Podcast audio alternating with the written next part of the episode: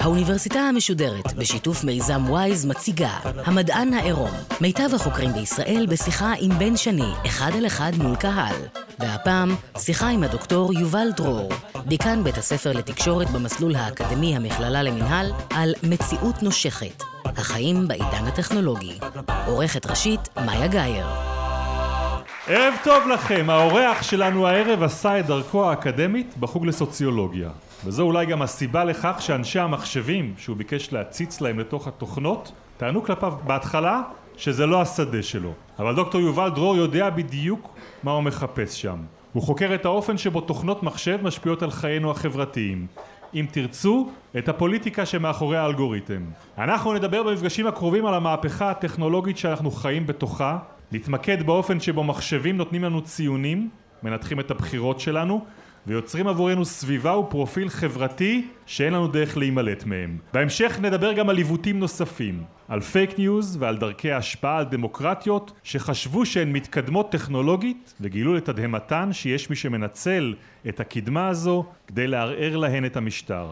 דוקטור יובל דרור הוא דיקן בית הספר לתקשורת במסלול האקדמי של המכללה למינהל הוא מסקר וחוקר את טכנולוגיות האינטרנט והמחשבים והערב הוא אורחנו כאן במדען העירום סדרת המפגשים של האוניברסיטה המשודרת ומיזם וויז שנערכים כולם מול קהל בברים ברחבי הארץ הערב אנחנו בתל אביב בטיילור מייד דוקטור יובל דרור אפשר להתחיל אחרי ההקדמה הזאת כן, זה כל כך כן, ארוך להקדמה ארוכה קדימה תשמע, אני חייב להגיד לך שבמפגשים מהסוג הזה יש סכנה. מה היא? אני אגיד לך מה הסכנה. אני חושב על זה שאנחנו את כל המפגשים בסדרה שלנו מעלים לפודקאסט. נמצאים שמה כבר מפגשים לאורך השנים שאנחנו עושים, ויקשיבו למפגש הזה גם בעוד חמש שנים. איך לדעתך אנחנו נשמע אז, כשנלהג על הנושא הזה של האופן שבו רשתות חברתיות משפיעות על החיים שלנו, זה לא ייראה אנכרוניסטי? כן, זאת באמת הבעיה בכתיבה על הנושאים האלה. אתה תמיד שואל את עצמך איך זה ייראה עוד מעט, וזה באמת uh, בעייתי. זאת אומרת, העולם הזה מתקדם בקצב כל כך מהיר, אנחנו נדבר על כמה דוגמאות, ואני אספר לך שכשהתחלתי לכתוב את הספר שעליו אנחנו נדבר, הדוגמה עוד לא הייתה קיימת, ובסוף הכתיבה שאני מגיע אליה אני לא יכול בלעדיה.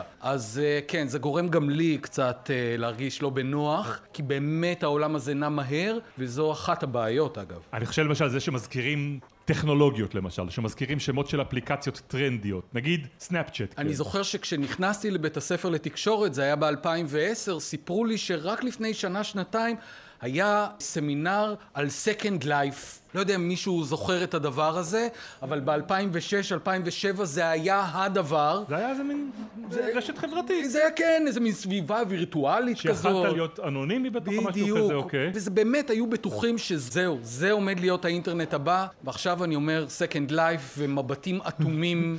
הם מביטים בי והם לא יודעים מה אני רוצה מהחיים שלהם, זה היה ממש לא מזמן. אוקיי, okay, אז אמרת שאתה מחבר ספרים, חיברת שלושה ספרים עד היום, עכשיו אתה שוקד על הרביעי, במה הוא אמור לעסוק? הספר הזה בעצם עושה ניתוח אקולוגי, אבל אקולוגיה של המדיה. למה ו... אתה משתמש במונח הזה אקולוגיה? מכיוון שהגישה נקראת מידיה אקולוגי, זאת גישה שבעצם מאחוריה יש את הביטוי הזה שכולנו מכירים. של מרשל מקלואין, המדיום הוא המסר. ובעצם הטענה אומרת, בואו לא נסתכל על התוכן. למשל, בטלוויזיה יש יותר מדי אופרות סבון, או יותר מדי ריאליטי, או... אנחנו מתמקדים בתוכן. עזוב את התוכן, בואו נסתכל על איך הסביבה פועלת, איך טלוויזיה עובדת, כי שם נמצאת ההשפעה האמיתית. אופן הפעולה של המדיה מטה אותנו לכיוון מסוים, לכיוון פעולה מסוימת. הגישה הזאת נקראת אקולוגיה של המדיה מכיוון שהיא מבינה שאני אתן לך דוגמה, יש אה, בשנים האחרונות בעיה עם הדבורים. הן נעלמות. Okay. אוקיי. דבורי הדבש נעלמות. אני לא יודע אם אתם יודעים, אבל שליש מהארוחות שאנחנו אוכלים, מקורם בדבורי הדבש. הם אלו שאפשרו את זה, שיש לנו את האוכל הזה. קח סביבה אקולוגית מתפקדת, ותוציא ממנה רק את הדבורה, וכל הסביבה היא אחרת לגמרי. עכשיו בואו נעביר את זה לעולם המדיה. קח סביבה אקולוגית מתפקדת, שיש בה רדיו, עיתון וטלוויזיה, ותוסיף לה פייסבוק או טלפון חכם, זה לא אותה סביבה. פלוס פייסבוק, זה משהו אחר לגמרי. אז בעצם הספר הזה אומר, אוקיי, לפנינו אקולוגיית מדיה חדשה, שיש בה טלפונים חכמים, ופייסבוק, וטוויטר, וסנאפצ'אט, וטינדר, ווייז, והמון המון דברים. איך נראה העולם דרך העיניים של הטכנולוגיות האלו? אז בואו נתחיל רגע במקום שבו זה מתחיל אצלך. יש איזשהו רגע שבו אתה זוכר שאתה יושב מול איזושהי תופעה ואומר לעצמו רגע השדה הזה שקשור במחשבים הוא שדה שהוא בכלל נמצא בו משהו אחר? הוא תחום סוציולוגי שאני רוצה לחקור אותו? כן אני חושב שאני יכול להצביע על הרגע הזה. זה עוד שהייתי עיתונאי בהארץ ודיווחתי על איזושהי אה, ידיעה. הידיעה סיפרה על איזשהו ילד שהיה צריך לעשות עבודה לבית הספר התיכון על ההיסטוריה של שטרות של כסף. ומכיוון שהוא ילד ומכיוון שזאת עבודה בתיכון הוא רוצה לסרוק שטר של כסף ו... להוסיף את זה לעבודה. נו, יש לו פוטושופ, ובפוטושופ אתה יכול לתת הוראה לפוטושופ לסרוק, להפעיל את הסורק, ואז אתה מעלה את זה, ואתה מעצב את זה, ואז אתה מדפיס את זה. הוא שם את השטר על הסורק, אומר לפוטושופ, בבקשה, תסרקי, והסורק זז, ואז מופיעה הודעה שאומרת על המסך, ביצעת פעולה בלתי חוקית, על פי הכללים אסור לך לסרוק כסף. אם אתה רוצה עוד מידע, הנה קישור לאיזשהו אתר, ואומר הילד הזה, רגע, אני לא מבין, בגרסה הקודמת של פוטושופ יכולתי לעשות את זה. ובגרסה הזאת, לא. פתאום פוטושופ מסתכל על מה שאני סורק, והוא אומר, את זה כן ואת זה לא. ניסיתי להבין מה קורה שם, ומסתבר שקונסורסיום של בנקים פנה לאדובי, החברה שעושה את פוטושופ, ואמר, תראו, באמצעות פוטושופ מזייפים שטרות של כסף. ופתאום פוטושופ הפכה להיות אובייקט שבו מופעל כוח פוליטי מצד גוף של בנקים, שאומר לך, בן, תשמע, בגרסה הקודמת יכולת לעשות את זה, בגרסה החדשה יש מרכיב שמסתכל על מה אתה סורק. ואם אתה תסרוק משהו שאסור לך, לא ניתן לך. פתאום אתה מבין שהיצורים הדיגיטליים האלה הם הרבה יותר מסתם נוסחאות מתמטיות. על זה אנחנו רוצים לדבר בחלק המרכזי של המפגש הזה, הנושא הזה של מתי הדבר הזה הופך להיות פוליטי. כי ביסודו זה מחשב, ביסודו זה אפס או אחד, ביסודו זה הדבר הכי ניטרלי שיש.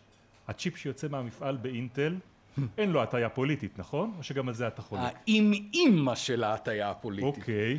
אתה יודע מה, אני לא רוצה לדבר על החומרה, אני רוצה לדבר על התוכנה. האלגוריתם של גוגל, זה שקובע שכשאני אה, מחפש איזשהו משהו, זאת התוצאה הראשונה וזאת התוצאה השנייה, ואתה אומר... זה אובייקטיבי. הוא בדק את הכל, זה הכי רלוונטי. גוגל מציגה לי את כל המציאות, ואז מסדרת אותה בהתאם למשהו הכי רלוונטי. אתה מסכים איתי על התיאור הזה עד עכשיו? היא עושה בדיוק את מה שאני רוצה שהיא תעשה. זה בדיוק את מה שאני רוצה היא עושה. כן. אוקיי, עכשיו בוא נתחיל לטפל בזה.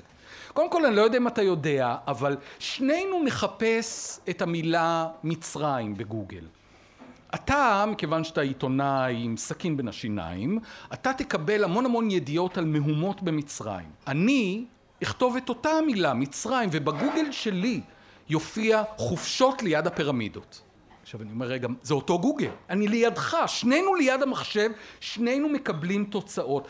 זאת אומרת, גוגל, כבר אין גוגל אחת. יש מיליארדי גוגל. לכל אחד מאיתנו יש את הגוגל שלו, הוא מסתכל עלינו ונותן לך תוצאות שהוא חושב שיתאימו לך. אבל מה זאת המחשבה הזאת שהוא חושב שהוא יתאים לך? קודם כל היא לגמרי לא ניטרלית, היא לגמרי לא אובייקטיבית. אני אתן לך דוגמה. כשאני אה, גולש בסין ומשתמש בגוגל, יש דברים שלא מופיעים שם. זאת אומרת, זה כבר לא כל המציאות. בצרפת לא מופיעים לי מזכרות נאציות, זה מנוגד לחוק בצרפת. אם אתם תחפשו שם של סרט ותגידו להורדה בחינם, גוגל לא תראה לכם אתרים כי החליטה שהיא נלחמת בפיראטיות. כאשר היא בסוף השנה אומרת אלה הם החיפושים הכי, הכי פופולריים, אתם זוכרים את זה? בכל שנה היא מפרסמת את זה, אומרים וואו בר רפאלי מקום שני, אוקיי. מה היא לא אומרת לכם? שהיא מנטרלת את כל החיפושים על פורנוגרפיה. הם במקום הראשון. כאשר גוגל בונה לנו את המציאות ואני אומר הנה המציאות זו לא המציאות כמו שהיא, אלא זו מציאות שעברה פילטר. תשמע, אבל אתה ואני זוכרים את הימים לפני שהיה גוגל. יש לך מנוע חיפוש שמוצא באמת את מה שאתה רוצה. לפני זה היו כל מיני מנועי חיפוש, לא נזכיר את שמם, שהיית מקבל באמת... כלום. תוצ... אז מה רע? מה רע? אני אנסה להסביר מה רע. קודם כל, אנחנו יוצאים מנקודת הנחה שמספרים זה דבר אובייקטיבי. אתה לא יכול להתווכח עם מספר. כולנו חיים בתרבות שבה למספר יש איזשהו ערך שעומד בפני עצמו, שאתה לא יכול להתווכח איתו, שנתפס בפניך כאיזושהי אמת מזוקקת. זה מדע. זה מדע, אתה אומר. ובכן, בוא, בוא נדבר רגע על מספרים. קודם כל, אני מאוד אוהב את גוגל, אני קשה לי לדמיין את עולמי בלי גוגל, בואו. אי אפשר היום באמת להסתדר בלי גוגל, ואגב זאת אחת הבעיות עם גוגל. אבל מספרים זה הכל חוץ מאובייקטיבי. הרי כשאני מחליט לדרג, הדירוג הוא לא אובייקטיבי, הוא לא ניטרלי. אני אתן לכם דוגמה. נעשתה אה, תחרות יופי באינטרנט, שבמסגרתה נשים וגברים שלחו תמונות, ומי שדירג אותם, מי שהחליט שהוא או היא הזוכה, היה אלגוריתם. עכשיו, אלגוריתם קובע, אתה תגיד, זה אובייקטיבי, יש מדדים. אוקיי, מה הסתבר? שמשום מה, מבין 40 הזוכות, כי זה חולק לקטגוריות, מגיל עד גיל וכן הלאה, היו רק שתי אפרו-אמריקאיות. ורק אסיאתית אחת. עכשיו, אתה אומר, זה כנראה אובייקטיבי, הם פחות יפים. זה, זה הרי ברור, נכון? לא, מה שקרה זה שהאלגוריתם, כן. כדי להחליט מי הוא יפה ומי לא, עובר על מאגר נתונים מאוד מאוד גדול. אבל אם אני מכניס למאגר הנתונים פחות מדי שחורות, פחות מדי אסיאתיות, התוצאה היא הטיה. והדירוג שאני מקבל הוא הכל חוץ מאובייקטיבי. והקסם הוא שזה יוצא מוטה, ואז אני אומר, טוב, האלגוריתם אמר, זה בטח אמת. טוב, בסדר, אבל מראש התקלנו אותו, מראש ביקשנו ממנו לעשות משהו שלא מתווכחים עליו, על יופי, הוא עניין של טעם וריח. אבל יש עניינים שבהם אנחנו צורכים את הרשת, שהם באמת עניינים מדעיים. כמו מה? אתה יודע משהו? קח את ווייז, כן? אוקיי. אני יצאתי עכשיו מרמת החייל והייתי צריך להגיע לפה אה, בשעה נתונה, ואני יודע שיבחר עבורי את המסלול הכי מהיר. אין ספק. ווייז עושה את עבודתו בצורה מאוד מאוד יעילה. בכלל, אלגוריתם, אם תשאל אותו, תעיר אותו בבוקר ותגיד לו, אלגו, אלגו, מה אתה רוצה היום? הוא יגיד לך, אני רוצה להיות יעיל. זה מה שהאלגוריתם רוצה, להיות יעיל. אז האלגוריתם של ווייז הוא מאוד מאוד יעיל. איפה הבעיה מתחילה? שיש כל מיני יישובים בישראל, אני לא יודע אם אתם יודעים, זה נכון גם בישראל וגם בארצות הברית, שתובעים את גוגל. תובעים את גוגל בגלל ווייז. הם תובעים את גוגל בגלל ווייז, בגלל שווייז לא אכפת לה מהשכונה הקטנה שבה אתם גרים, והיא תפנה לשם חמשת אלפים מכוניות בשעה. אם זה יחסוך לכם דקה מחורבנת אחת. ולכן מה שקורה זה שהאלגוריתם, מכיוון שהוא כל כך יעיל, מכיוון שהוא עושה את עבודתו בצורה כל כך כל כך טובה, הוא רק מסתכל איך הוא משרת את המטרה שלי.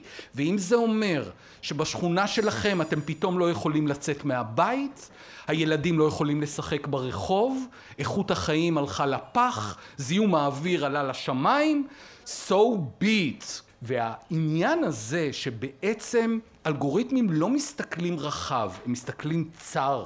והם לא מתוכננים בשביל להסתכל על ההשלכות הרחבות, היא בעיה חברתית. אני לא ראיתי בזה אבל פוליטיקה. לא ראיתי פוליטיקה בזה שהוא נתן עבורי את התוצאה המהירה ביותר. הוא באמת עשה את מה שאני מצפה ממנו לעשות. אתה לא ראית בזה פוליטיקה כי כולנו התרגלנו לראות ביעילות ערך ניטרלי. יעילות זה, זה, זה דבר נורא ניטרלי, כן? אבל בוא נבנה ווייז שהמטרה שלה היא לא להיות הכי יעילה לך, אלא להיות הכי יעילה למערכת. נו, אז כבר אתה פוליטי פה. אתה כבר מבקש ממנו משהו שהוא לא נועד לעשות. זה... רגע, זה לא נועד לעשות, זה תלוי במי שעשה אותו. אני אומר, כרגע הוא מסתכל על היעילות שלך. אבל עצם העובדה שאתה ואני יכולים לדמיין ווייז שפועל על פי היגיון אחר, זה אומר שאנחנו יכולים לקפל בתוך האלגוריתם את האידיאולוגיה שלנו, את הערכים שלנו. מה שחשוב זה שבשום מקרה ווייז לא יכניס אותנו לשכונות קטנות, שלא יהרוס לאנשים את החיים. פתאום הערך הוא כבר לא יעילות, כי אני אגיע באיחור של דקה, אבל אני מעמיד ערך אחד שהוא יותר חשוב. אנחנו יוצאים מתוך נקודת הנחה שיעילות זה תמיד הדבר הכי ניטרלי, אבל ממש ממש לא. אמרת שבסופו של דבר העניין הזה של מספרים הוא נראה לנו העניין הכי מדעי שיש, כן? כן? הם מסתכלים עלינו כעל מספרים? או-הו, בוודאי. הרי מה זה אלגוריתם?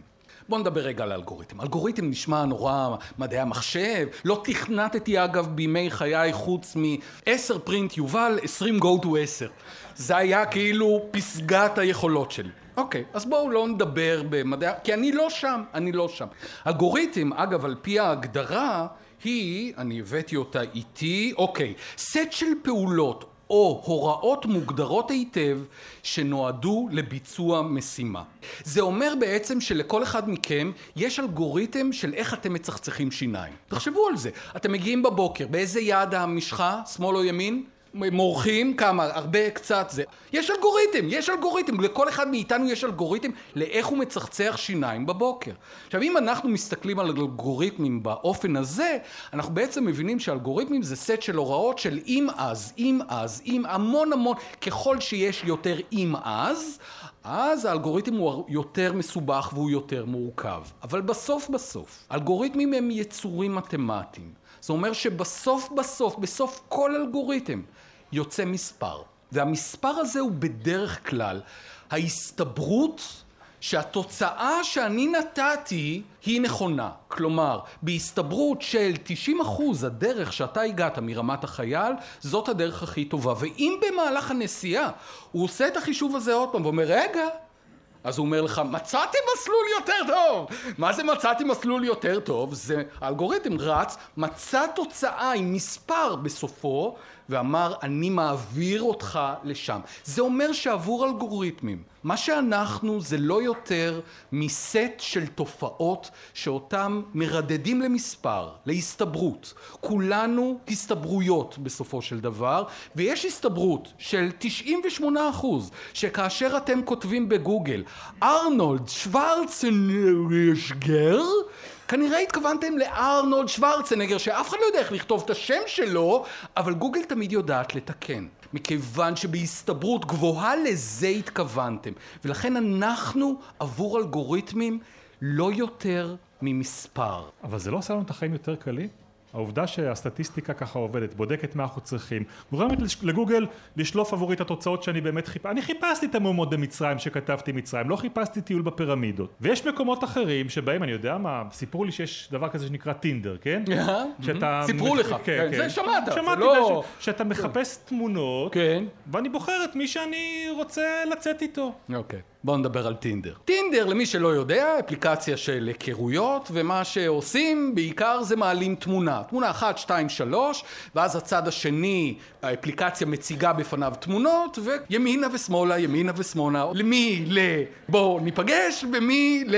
לך תחפש, כן? זו האפליקציה. הבעיה היא כזאת, אני לא יודע אם אתם, משתמשי טינדר נחמדים שכמוכם, יודעים שבעצם האפליקציה מדרגת אתכם. הם מדרגים אותך, הדירוג נקרא ELO, הם גנבו את זה מדירוגי שחמט. בכל אופן, איך מדרגים אותך תשאל?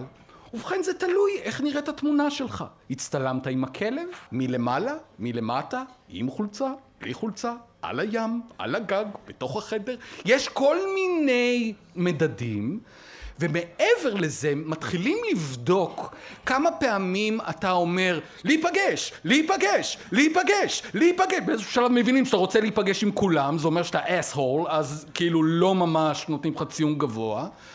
ומה שקורה זה שבמהלך הזמן הדירוג הזה משתנה. זאת אומרת נניח יש לי את הדירוג שבע מ-1 עד 10 זה אומר שטינדר היא תיתן לי קצת משמונה קצת משש מעט מתשע, מעט מחמש.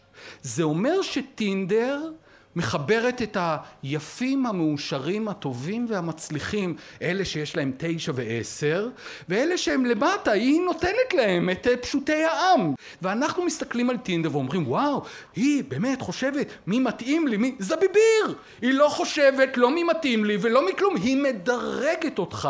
והחלק הבעייתי שאנחנו לא יודעים למה. זאת קופסה שחורה. אני לא יודע מה השיקולים שלה. אם הייתי יודע, או אם היו נותנים לי אפשרות להשפיע על אותה קופסה שחורה, מה היה יכול להשתנות? מה זאת אומרת? הייתי לוקח ציון עשר ו... הולך להיפגש עם כל הכוסיות. מה זאת אומרת? הרי כל אחד רוצה להיות מדורג גבוה, וזאת הסיבה, למשל, שגוגל לא מספרת איך היא באמת מדרגת את האתרים, כי אם היא תספר, כולם ירצו להיות מספר אחד. אתה יודע, אני קצת נרגעתי, כי הייתי בטוח שתגיד לי פוליטיקה ותדבר איתי על אינטרסים, הדבר הראשון שתדבר איתי עליו יהיה כלכלי. תגיד לי שהם רוצים לדחוף לי פרסומות, תגיד לי שזה הכל שיקולים מסחריים, שרוצים לנצל אותי. בעצם לא שמעתי אותך מדבר על זה בכלל עד עכשיו, או אולי זה טריוויאלי בעיניך. איפה הסכנה בכל מה שאמרת לי עד עכשיו?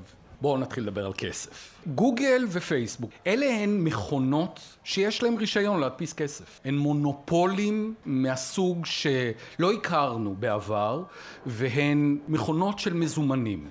אז איך הן עושות את הכסף? פרסומות. פרסום. אוקיי, אבל הן צריכות לגרום לי איכשהו לראות את הפרסומת או להקליק עליה. זאת אומרת, בסופו של דבר, בסופו של דבר, כל מה שאתם רואים בפייסבוק לא נועד לגרום לכם מצב רוח טוב. היא לא פייסבוק, היא לא באמת אוהבת אתכם, לא באמת חושבת עליכם, היא לא באמת דואגת לכם. כמו שאומרים, אם אתה לא משלם על המוצר, כנראה שאתה המוצר. פייסבוק רואה בנו את המוצר, היא מוכרת אותנו.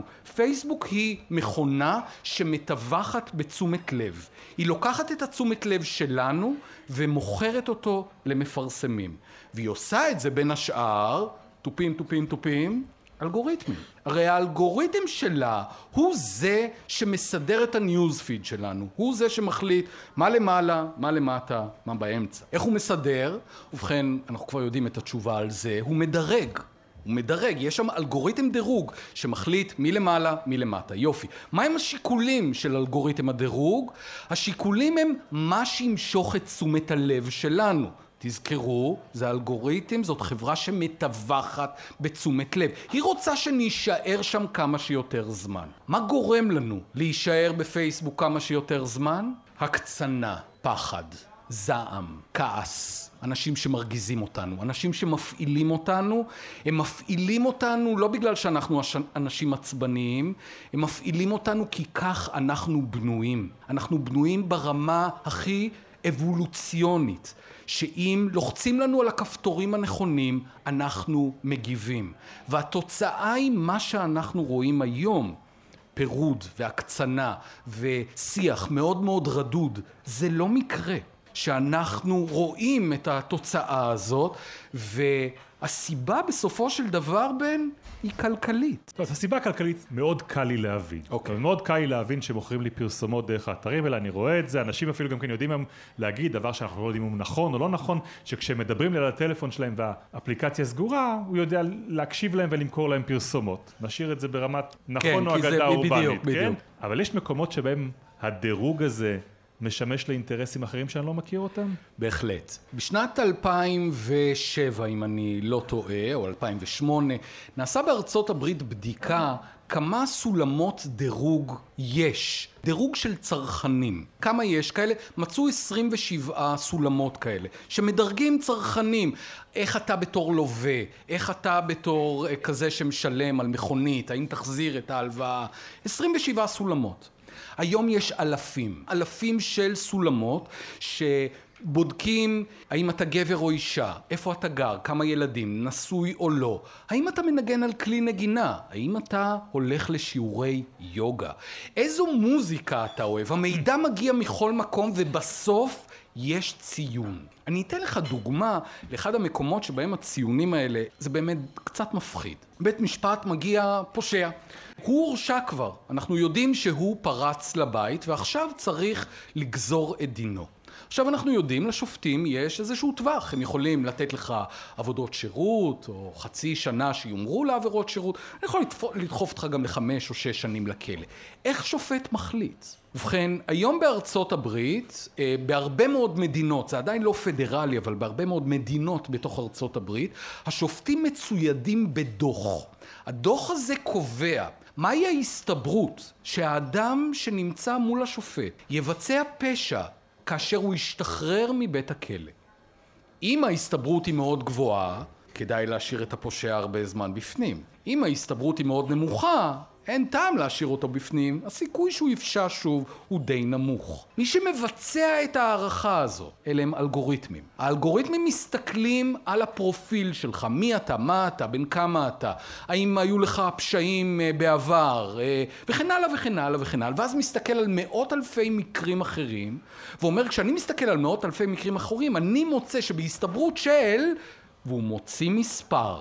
עכשיו, יש פה תחזית לאדם שיבצע פשע שהוא עוד לא עשה, כי הוא עדיין נאשם בגלל הפשע הראשון, ומהי ההסתברות שהוא יעשה משהו כשהוא ישתחרר מהכלא, וזה בכלל לא קשור אליו, זה קשור לסטטיסטיקה של אנשים אחרים. בסדר, אבל אתה יודע, יגידו לך, עושים את זה גם ברפואה, ועושים את זה גם, היו ועדות מסוכנות שנותנות דוחות כאלה לבית המשפט.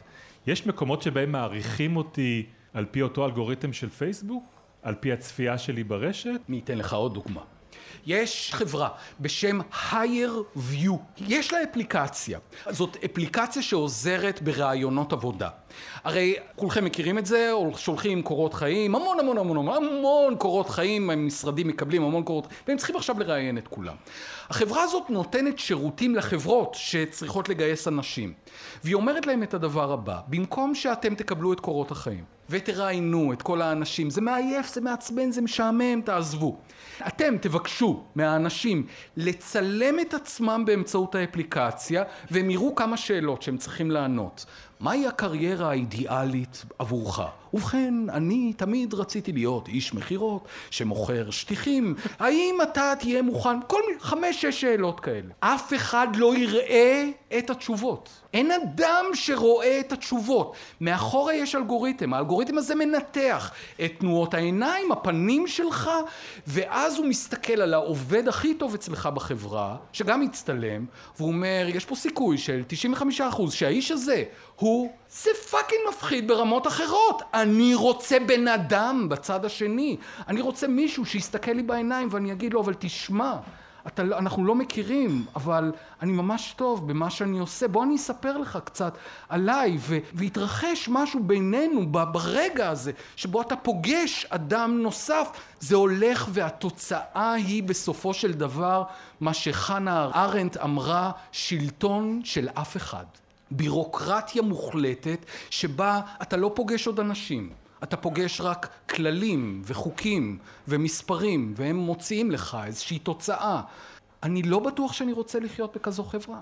בוא אני אספר לך איפה אני חי מבחינת רשת חברתית קדימה. הכי ענפה שלי. זאת אפליקציה שלא עלתה לי כסף, שלא מוכרת לי פרסומות, שאני מדבר בה רק עם מי שאני רוצה לדבר. לא יודע אם אתה מכיר אותה, נקראת וואטסאפ. Mm-hmm. יש לי שם קבוצות, יש לי שם חברים, ואיתם אני, איתם אני מדבר.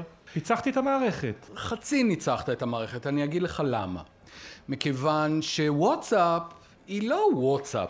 וואטסאפ היא פייסבוק. היא נרכשה תמורת מיליארד דולר, ארבעה מיליארד דולר, מי סופר? יש להם כסף יותר מלישו. ומה אכפת לי? הבעיה היא שהמידע מתחיל לעבור ממקום למקום, ובעצם כאשר אתה כותב משהו בוואטסאפ זה עובר לפייסבוק, מפייסבוק זה עובר לכל המפרסמים, שהרי את זה היא מוכרת. המידע הזה עובר ממקום למקום.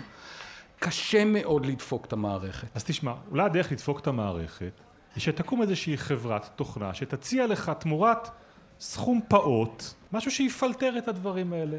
איזושהי טכנולוגיה שתאפשר לך גם ליהנות, כי הרי אין ספק שהדברים האלה גורמים לנו הנאה בחיים, וגם לא להסתכן. יש דברים כאלה?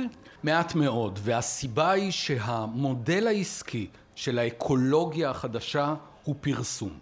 כמעט כל החברות שעליהן דיברנו פה עכשיו, ווייז וטינדר ופייסבוק וטוויטר וסנאפצ'אט ואינסטגרם ווואטסאפ וכל החבר'ה האלה לא לוקחים מאיתנו אגורה והם כולם בנויים על פרסום. אם אני בנוי על פרסום זה אומר שאני צריך להכניס אותך לסביבה שבה אני לוקח ממך כמה שיותר זמן, כמה שיותר נתונים, אני מוכר אותך למפרסמים ולכן התוצאה היא שמאוד מאוד קשה למצוא שירותים שבהם זה לא קורה. מה שמעלה שאלה נורא מעניינת, האם אתם הייתם מוכנים לשלם דמי מנוי של חמישה דולר בחודש, אבל בתמורה פייסבוק הייתה עובדת בשבילכם ולא בשביל חברות הפרסום. היא הייתה מסתכלת על מה עושה לכם טוב, ולא על מה יעשה לחברות הפרסום טוב. היא הייתה עובדת בשבילנו. יש אה, יותר ויותר מחשבה על זה שאם רק נשנה את המודל, את המודל העסקי, אולי נקבל שירותים שיתחילו לחשוב עלינו. דוקטור יובל דרור, אל תלך לשום מקום. אנחנו נפרדים עכשיו מהמאזינים שלנו בגלי צה"ל, הם ישובו לשמוע אותך בחלק השני של המפגש הזה שישודר בשבוע הבא. בינתיים אנחנו נשארים כאן בבר בתל אביב, ועד הפעם הבאה נגיד לכולם לילה טוב. לילה טוב.